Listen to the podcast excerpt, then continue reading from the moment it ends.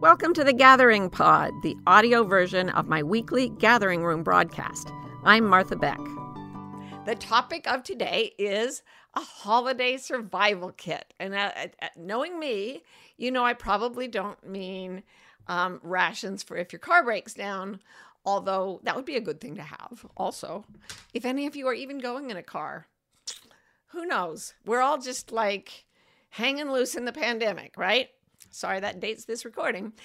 But long, long ago, when I first started working as a coach, um, I realized that holidays are not vacation days for coaches, therapists, uh, police officers, healthcare workers, because crazy things happen at the holidays and people need support and they need help.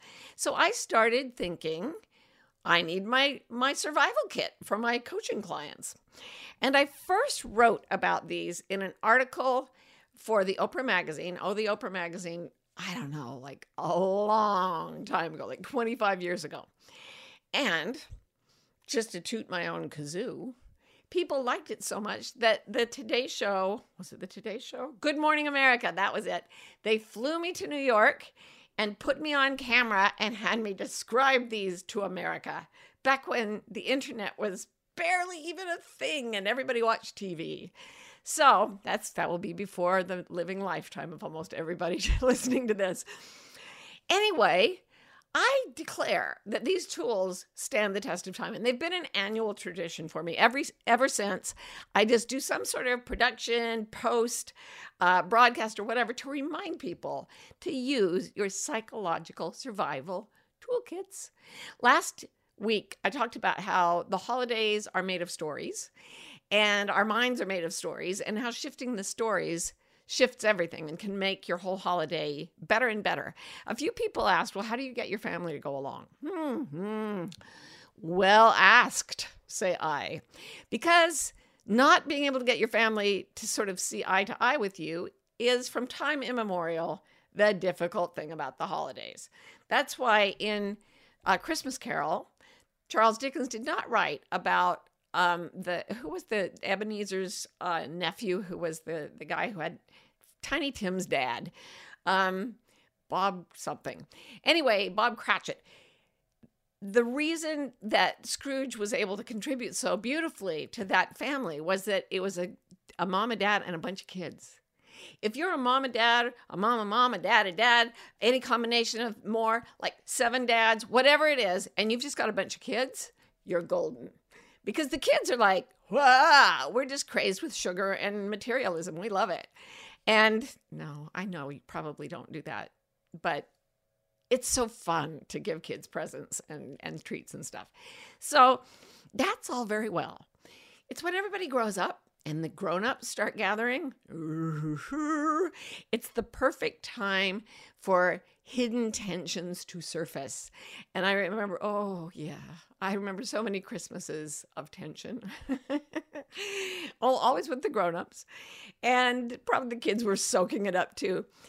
But i have discovered that these holiday survival tools make it possible to be even with a very difficult family and still feel good the whole time. So, all of it is about what I've said a zillion times. And as I'm trying to rejigger my brain, I've talked about it even more. Um, fixing my amygdala so it doesn't go into fight or flight unless there's actually something dangerous or terrifying in the room.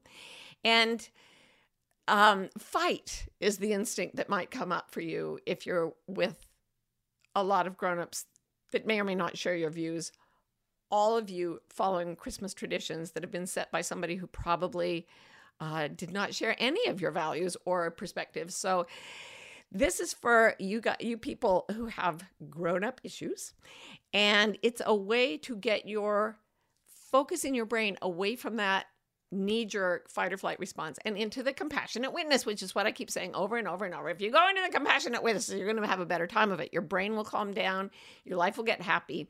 And all of these survival tools do that for us under high pressure situations. Okay, but they all require some setup. All right. So you got to get some friends. You could get friends from the gathering room. You could get friends online, friends that you call every day. Doesn't matter as long as you kind of do see eye to eye. We have a circle of like five people um, on my on, on our texts, our family texts, and there are five of the most hilarious people I know, and we're constantly texting each other silly things. That is the kind of friendship circle you need to make these tools work. So if you don't have that circle, go out and find one by Christmas time because it's going to serve you in good stead.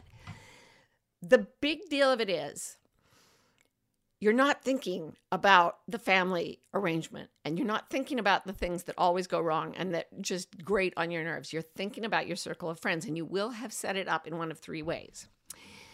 One way is just called the text from hell. And that is that you get together with some of your besties before the holiday. They don't even have to be, you don't have to know them that well as long as you're all playing the same game. And the idea is that as things disintegrate in your holiday, you will text each other pictures and taglines of things that are going down all around you. So it's like, oh my God, here it comes again. The, you know, my sister and my brother are about to take up arms against each other and stab each other with the Christmas fork or beat each other with the Christmas goose or whatever, whatever always happens, and just be like, oh, and you're like secretly sending a picture. I discovered this when I was studying sociology, and they would send us into various situations to do sociological research.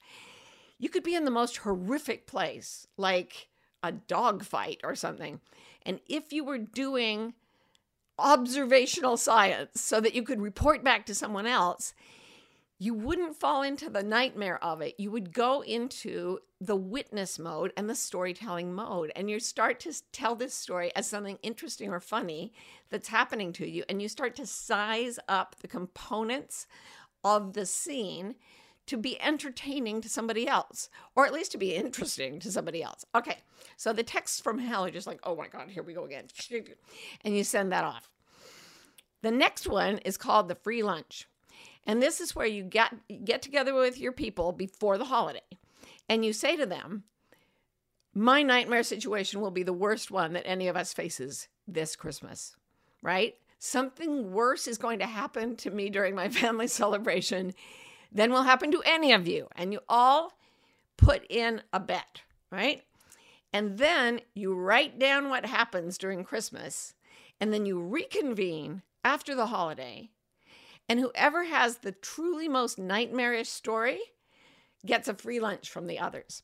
Now, you're going to have to do this on Zoom this year, but you can have the glory and grandeur and maybe have people send you a, a, a, a little card with a free lunch on it uh, for your post holiday lunch where the biggest victim. you will not see yourself as a victim. That's the whole point. The one who has the worst story to tell gets the biggest present. And then finally, and this I have to say is one of the my proudest moments as a life coach. Um, this is what I call a dysfunctional family bingo card. And you can make one or you can download a bingo card online, but make sure that that the at least some of the squares are blank. I made this myself. And you can see the bingo is filled in on the square, but everything else is something that you write into a square that happens in your family. So uh, I have written down here property destruction of $100 or more. Um, something burns. All right. Uh, someone does someone pivotal does not show up. These I just started making stuff up because actually I have really happy family Christmases and and New Year's and solstices and everything. I experience homicidal rage. That's in there. You can mark that off. And you put them, you know, at random in the bingo squares. And then every time that actually happens during the gathering of your family at Christmas time, you get to mark off that square. Someone loses a tooth, check. An adult loses a tooth, check. You can put in whatever drives you craziest about your particular family and their particular peccadillos. And as before, you're playing this game with a bunch of people online. And when you get bingo, when one of you gets bingo, you text everyone else and say, bingo, made it happen. It's there. So, this is dysfunctional family bingo. And here's what it does, you guys. And you can use it after I went on the Today Show. Sorry, Good Morning America. What happened is that I started, like, I went to get my hair cut, and the hairdresser said, We saw that, and we have a hairdresser customer from hell bingo card. So they had a bingo card, and so they'd put in it something like "Make my hair longer." Apparently, this is something that hairdressers are requested to do fairly frequently. Um, you know, people who ask for one cut and then get it, and then say, "Actually, on second thought, could you do something completely different?" So there are different things that happen for hairdressers. There are different things that happens for you in your job whatever that may be. Um, and at the holidays, everything is peaking in terms of interactivity, uh, the conjunction of different social components that make things hard. A lot of people trying to buy things that they don't have, they're trying to buy things they don't want for people they don't like using money they don't have. And it's just, it's a really huge potential trigger for almost everybody in your job, in your family, in your own private hell. now, what happens when you actually play these games is that the things that used to drive you crazy because they're on the bingo card or on, they're on your story, you're making the story out of it, or you're going to take a picture and text your friends, they actually become the things that you want.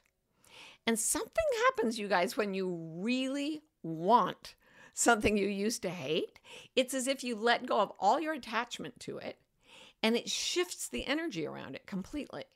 So, I mean, this is really silly, but in all seriousness, I've found it to be a really powerful well, way to detach from what's going to happen at the holidays. Part of what the reason it's so fraught is that we carry in ourselves expectations about the holiday based on all the social traditions and probably some wounding that happened when we were younger, maybe not young, but younger, around these special times. And we always remember what happened at the holidays, as I said last time. So use these. And actually, oh, oh, uh, see, this is why people don't like to work with me. I was just thinking, huh, I wonder if they could like post on Instagram or something about their holiday bingo experience. I would love to hear what goes on if you try to play these games and who has the wildest story coming out of it. Could I just tell you a story? Um, somebody I know played this with hospital stays. This was online. And the woman who won the worst hospital stay story, um, she she I think she was in for a surgery. The doctor like removed one of her kidneys, but it was the wrong one or something. Then he tripped after the surgery and stabbed her in the leg with a scalpel. And while he was still on the ground, someone in the next booth shot someone else, and the bullet came through the curtain between them and, and hit this woman in the arm. That's not funny. That's terrible. That's the point, though. When you're looking for a good story, Nothing bad ever happened to a storyteller. It's all material.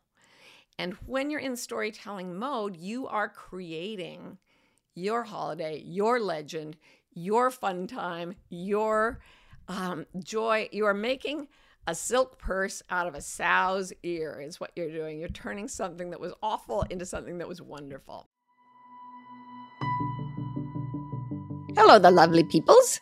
This is Marty, Martha, inviting you to a free masterclass that I have made called Five Paths to Your Purpose.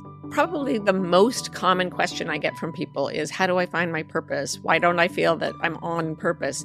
Well, it turns out there are certain things you have to do to find your purpose, and I broke them down into five, and I made a little masterclass about it. So if you'd like to see it, just go to marthabeck.com slash purpose, and you will be able to watch it without any charge at all. Okay, so I have some questions here. Thank you for sending them in.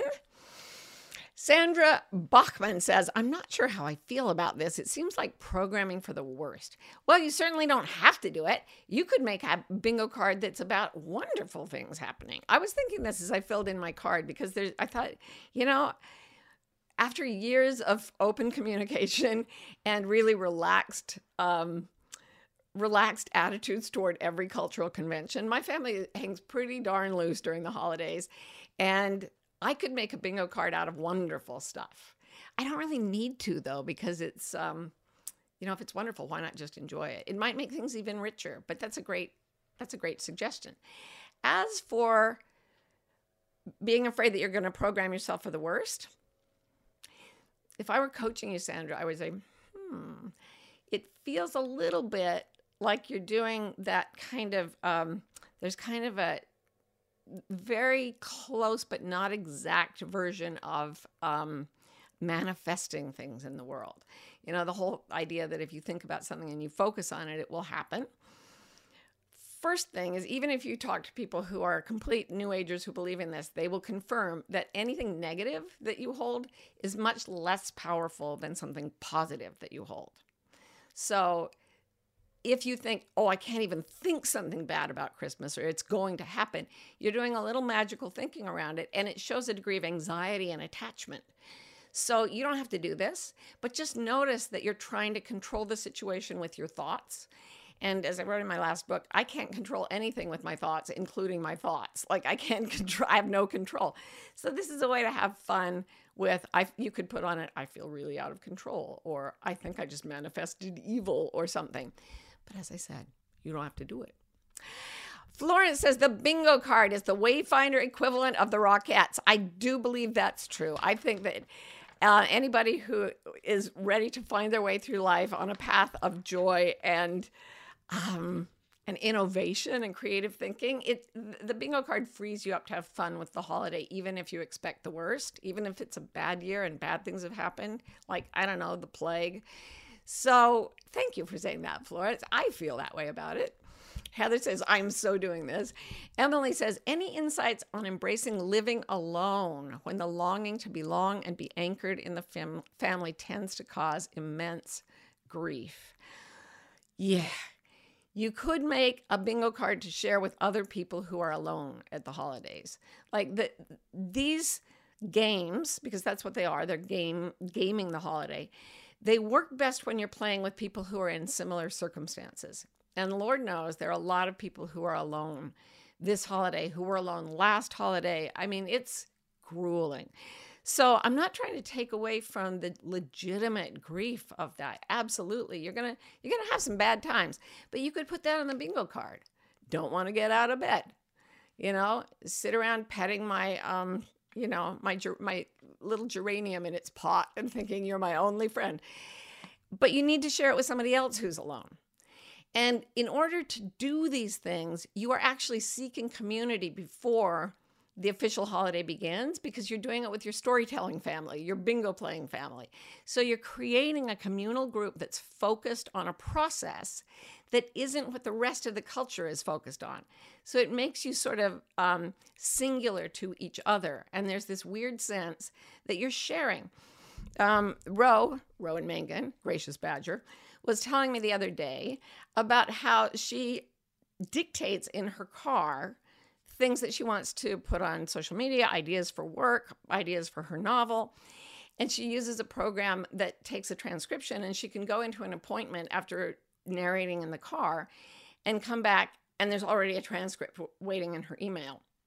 And actually, research has shown that if you are talking to a camera with no people around, or if you're talking to a microphone with no people around, uh, what Ro experiences happens to all of us. The idea that someone is going to see it later, like filming it, recording it, writing it down, the very idea that this is going to connect with someone at some point reduces your loneliness. There's a whole set of psychological fireworks that start going when we start talking to other people.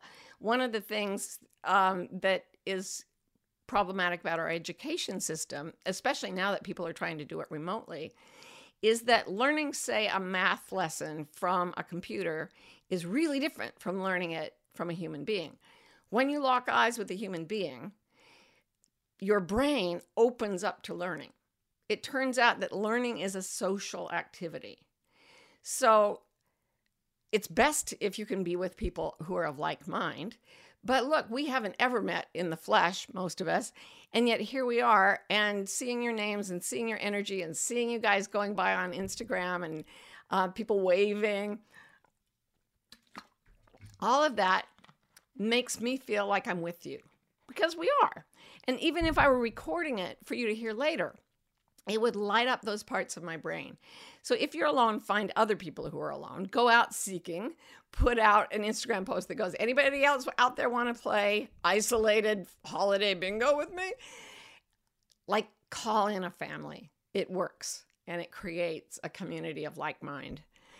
Jessica says, I love that this encourages paying attention to what happens instead of disassociating. That's really true. One of the things that happens in a lot of uh, family settings that aren't ideal is that people who were children in a difficult family, all families can be difficult sometimes. One of the things that happens for a child because they can't run away is that they mentally check out. So they disassociate. And any any disruption or a trigger from a, a holiday past will put them back into a dissociated state. And basically, you're sort of floating around, not experiencing anything very viscerally. You're just kind of like, oh, I can't wait till this is over. I remember uh, specifically things surrounding religion. Ooh, I was so checked out during all the religious ceremonies that accompanied the holidays in, in my hometown of Provo, Utah. It's a very particular type of culture. And I was checked out of it. And then I, I literally, when I went back for Christmas one one year, um, I at Harvard they do this horrible thing to people where finals come after Christmas and all your term papers are due right after Christmas. So there's no Christmas vacation. You're constantly writing papers. So and studying for exams. I was in the first year of my sociology program and I went home and I wrote a paper on Mormon culture because, okay, I'm going to be doing participant observation while I'm there. And this is when I realized I wasn't checked out anymore. I was like, hmm. Like people would do weird things or say something really outrageous, and I'd be like, go on. And that's what happens with the family bingo game. Like somebody goes into their usual, you know, say you have a racist relative, there's always a racist relative. And um, they start going into a, a very a highly offensive rant. And instead of just going, you, you just kind of go, yes, say more. And you're just marking your bingo card like crazy and sending it to all your friends. So, yeah, it keeps you checked in in a very happy way when you're the sociologist of the group instead of its victim. So, Kira says, Yesterday, my family and I went to buy our Christmas tree. We had our traditional escalated bickering on the way there and back this year. Now I can look at this as two squares. Hashtag winning. Yeah, I challenge y'all to get with Kira and do a bingo and or storytelling and or text from hell competition because she's already off and running. That might be nice for those of you who enjoy a challenge. Yes, well done, Kira. Brooke says this is a great way to take notes for your post holiday writing content, too, if you're a writer, that is. No kidding. Holy smokes. Last night I couldn't sleep and I was listening. What finally lulled me to sleep was listening to a book by the humor columnist Dave Barry. Oh my God. If you read his stuff, everything negative that could happen to him, like writing about how the plumbing broke down and he had to fix it and it was not working. Um, he's hysterical. And if you read humor writers right before you go into one of these meetings, your brain is primed to see it as ridiculous. And it suddenly becomes fun, even if you're not a writer. But if you are a writer, it's like, I mean, nobody wants to hear the story of a Christmas where everything went right. Everybody wants, like, there's no room at the inn. Go and sleep in the stalls with the horses, donkeys, whatever. And nobody wants to know that the lanterns, they had plenty of fuel and they they just burned through the holiday because everybody had plenty of oil for them. No, it has to be a miracle. Um, the Kwanzaa candles uh, have to overcome centuries of horrifying adversity. That's that's kind of what we celebrate at the darkest time of the year in the northern hemisphere. Um, oh, red crimson face. Irina says, "Could you say something about the tree painting behind you?" This is a, a painting I did of the way the forest outside my house feels to me. It's a blend of a cathedral. Um, it's a man going into this cathedral, which is made by nature, and um, it also blends in the white light experience that I had when I was 29 years old that changed everything. And um, thank you for asking. And those of you who've heard about it ad nauseum, I apologize, but I'm happy. To, it's the it's the Christmas light for me, the New Year's light. So, um, Deirdre says, any ideas for what to do when you're dreading family members asking, so what are you up to when you're in a transition period and feeling super uncomfortable with that? Break it into half a dozen questions and put it all over your bingo card. And then you might want to have um, a, a canned response. And I like one from Maria Bamford, a fabulous comedian. She's also the sister of Sarah Bamford, Bamford Seidelman, who is a master coach and just put out another fabulous book. Um, anyway, Maria Bamford's method of dealing with it when people say, So, what are you doing? What are you up to? What are you working on? She just says, Oh, I finished. I'm done. I finished early. and if you just hold it, they get really uncomfortable and just slink away. You can have your own response to it, but the important thing is that the question has to appear on your bingo card so you actually want those people to say it, right? And then you can go have fun with your friends. And you can say, I'm actually working on a project with several friends at this very moment, but I'm not at liberty to talk about it right now. Let them think you work for you know, the CIA. Dr. Donna says, "How can we connect to this uh, connect this to not allowing ourselves to be shamed during the holidays or ever?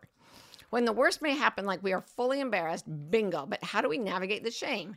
Bewildered strategies apply. She's talking about our podcast. Ro and I do a podcast called Bewildered, and we just put out an episode called Unshameable about how to avoid being controlled by culture's most devious and horrifying weapon, shame. And Dr. Donna, here's the deal you put the shame on the bingo card. I feel ashamed. That comes into the bingo card. My mother shames me. My father shames me. My grandparents shame me. It's all on the bingo card. You could do a whole shame bingo card and then you get to win. I wouldn't suggest it because it's like wallowing in shame. But laughing at the very fact that you feel ashamed is the one of the best ways out of shame. Being the the antidote for shame is openness. And so if you can be genuinely amused by your own reaction to shame, or if you can tell a genuinely funny story about the way your family behaved toward you or whoever behaved toward you, shame doesn't have a chance against humor. They used to tell me when I was growing up that the one thing the devil can't stand is to be laughed at. I don't believe in the devil, but I think if there were one, that would be true. And all I have to say about that is, ha ha, you're on the bingo card. Um, Dr. Donna says she loves the latest Bewildered podcast, so thank you. She says it was trans uh, transformational. That's what we want to do. It's called Bewildered, but it's really Be Wildered. So you move back from culture and let it don't let it get its little teeth into you as as far, and you become more your wild self. And that's what this picture is. It's of the wildness we find in our hearts and our souls when we go out beyond culture and through our own true nature. And our true nature really is that light that shines from the center of all things. It shines from everywhere and it shines from us. I was reading a book um, the other day by a Buddhist priest named, oh, please, Lewis. I can't remember his last name. I'll have to put it in the notes. Anyway, he went into, he had a, a seizure and he went into a coma. And while he was in the coma, I'm going to leave you with this little story. It's not really a holiday story, but it does actually speak to where you go when you can use these jokes and and gimmicks and tools to get past shame and into your true nature. Actually, talking about it and opening up takes you to that light. And while he was in his coma, he he had a vision. He wasn't really thinking, but he had a vision that he was surrounded by these South American shamans, and they were trying to turn him into a bird. But in order to do that, he had to let go of everything he was attached to. And so he, in his vision, he deliberately stopped breathing. And at that point in the vision, he dissolved into light. And later he told someone, What happens? They, someone asked him, What happens when we die? And he said, We dissolve into light. And she went away, and that was fine with her. But he's, he later said that wasn't really true because what we are is light and it doesn't dissolve. It's like water dissolving into water. We, we re emerge into what we have always already been. And that's what happens when we get past all the little surface problems of the holiday. We get into the depth of our truth and we find the sacredness that is at the heart of all celebration. And by playing these goofy little games, you can start to have really, really beautiful holidays. So thank you so much for showing up, and I will see you again on the Gathering Room.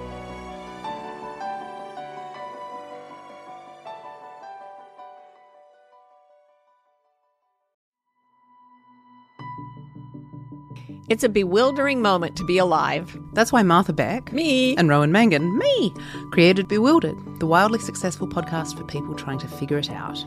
Most of us are trying to fit society's expectations about how we should live, which is stressful and confusing. On Bewildered, we look at topics like perfectionism, what it means to have enough, anxiety, and creativity to see where the culture may be pushing us all away from the lives that truly fulfill us. If you're bewildered, if you want to think and you love to laugh, come join us.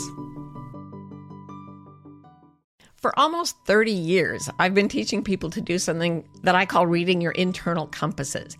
I believe we are all born with direction finding mechanisms that are inherent in us and will help us find our best destiny. Uh, a few years ago, though, I realized that a lot of people were getting very, very anxious. And this is true. Anxiety is going nuts all over the planet.